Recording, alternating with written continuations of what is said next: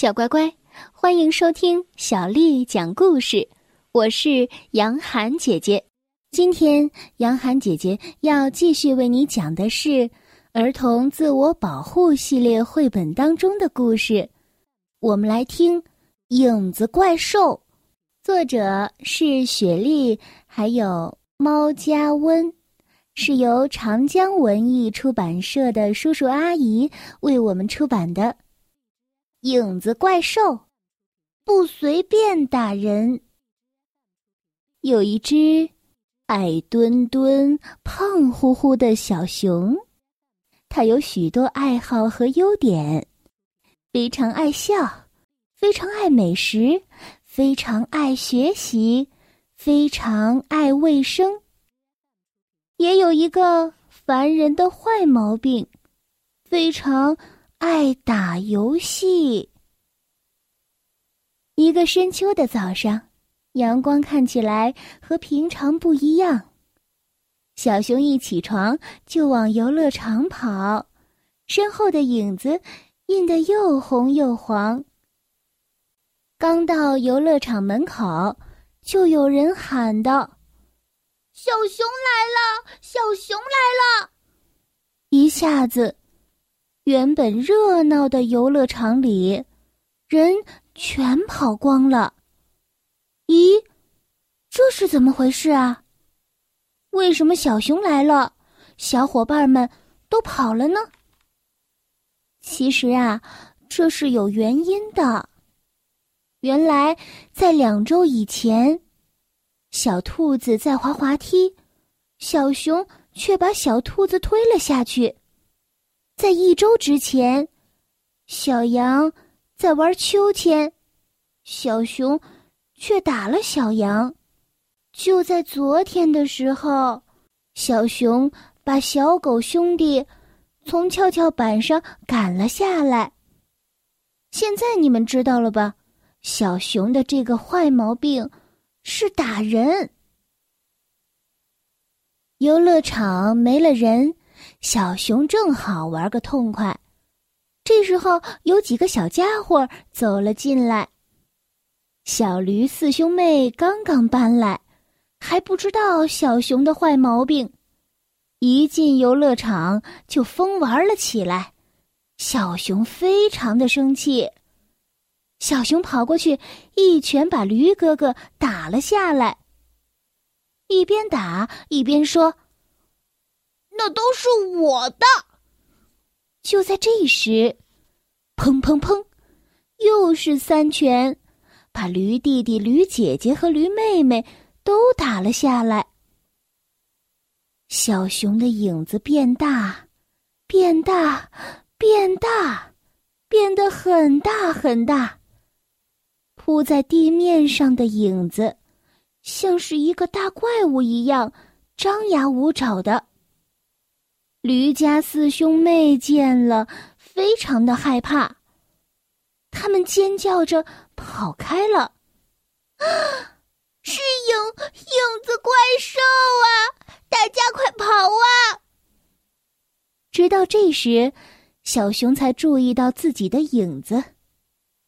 哦，天哪！他也被吓坏了，赶紧往家里跑。糟糕！他的影子竟然还有感觉，他的影子会觉得疼，会觉得痒，会觉得湿。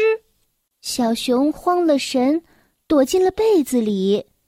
他惊恐的瞪着眼睛想：“我该怎么办呢？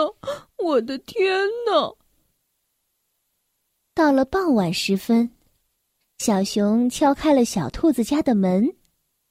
小兔子，你打我吧，把我打你的拳头还给我。可是小兔子不肯。嗯，不，打人不好，你也会疼的。紧接着，小熊敲开了小羊、小狗家的门，说了同样的话。他们也不肯。不行，不行，打人是不对的。想要什么可以和人商量啊。小熊又敲开了小驴一家的门，他们砰的关上了门，尖叫道：“不不不，我们会变成影子怪兽的！”就这样，一天过去了，谁也不愿意打小熊。这一下，小熊没招了。小熊走到后山，哇哇大哭起来。一棵落光叶子的树在风里颤抖着，小熊看见了，觉得它和自己一样可怜。小熊说：“我来帮你吧。”从来都是小熊欺负别人。从来，小熊都没有帮过别人。就在他做完这些之后，他发现影子变得软软的，像是橡皮泥一样。小熊捏出了一片树叶，粘在了树枝上，接着捏出了第二片、第三片。当树枝上挂满叶子的时候。小熊的影子也变回了正常的样子。第二天，小动物们到后山玩儿，他们发现了一棵挂满双叶的树。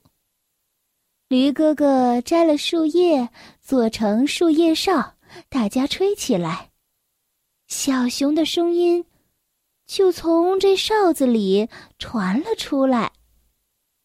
我错了，好抱歉，朋友们，真对不起，我再也不随便打人了。后来的事情你能猜到吗？小朋友，后来还会发生什么样的事情呢？这就是影子怪兽的故事。小乖乖，今天的故事就为你讲到这儿了。如果你想听到更多的中文或者是英文的原版故事，欢迎添加小丽的微信公众号“爱读童书妈妈小丽”。接下来呢，又到了我们读诗的时间了。今天要为你读的是唐朝诗人白居易写的《大林寺桃花》。大林寺桃花。唐，白居易。人间四月芳菲尽，山寺桃花始盛开。长恨春归无觅处，不知转入此中来。大林寺桃花，唐，白居易。人间四月。芳菲尽，山寺桃花始盛开。长恨春归无觅处，不知转入此中来。大林寺桃花，唐·白居易。人间四月芳菲尽，山寺桃花始盛开。长恨春归无觅处，不知转入此中来。小乖乖，晚安。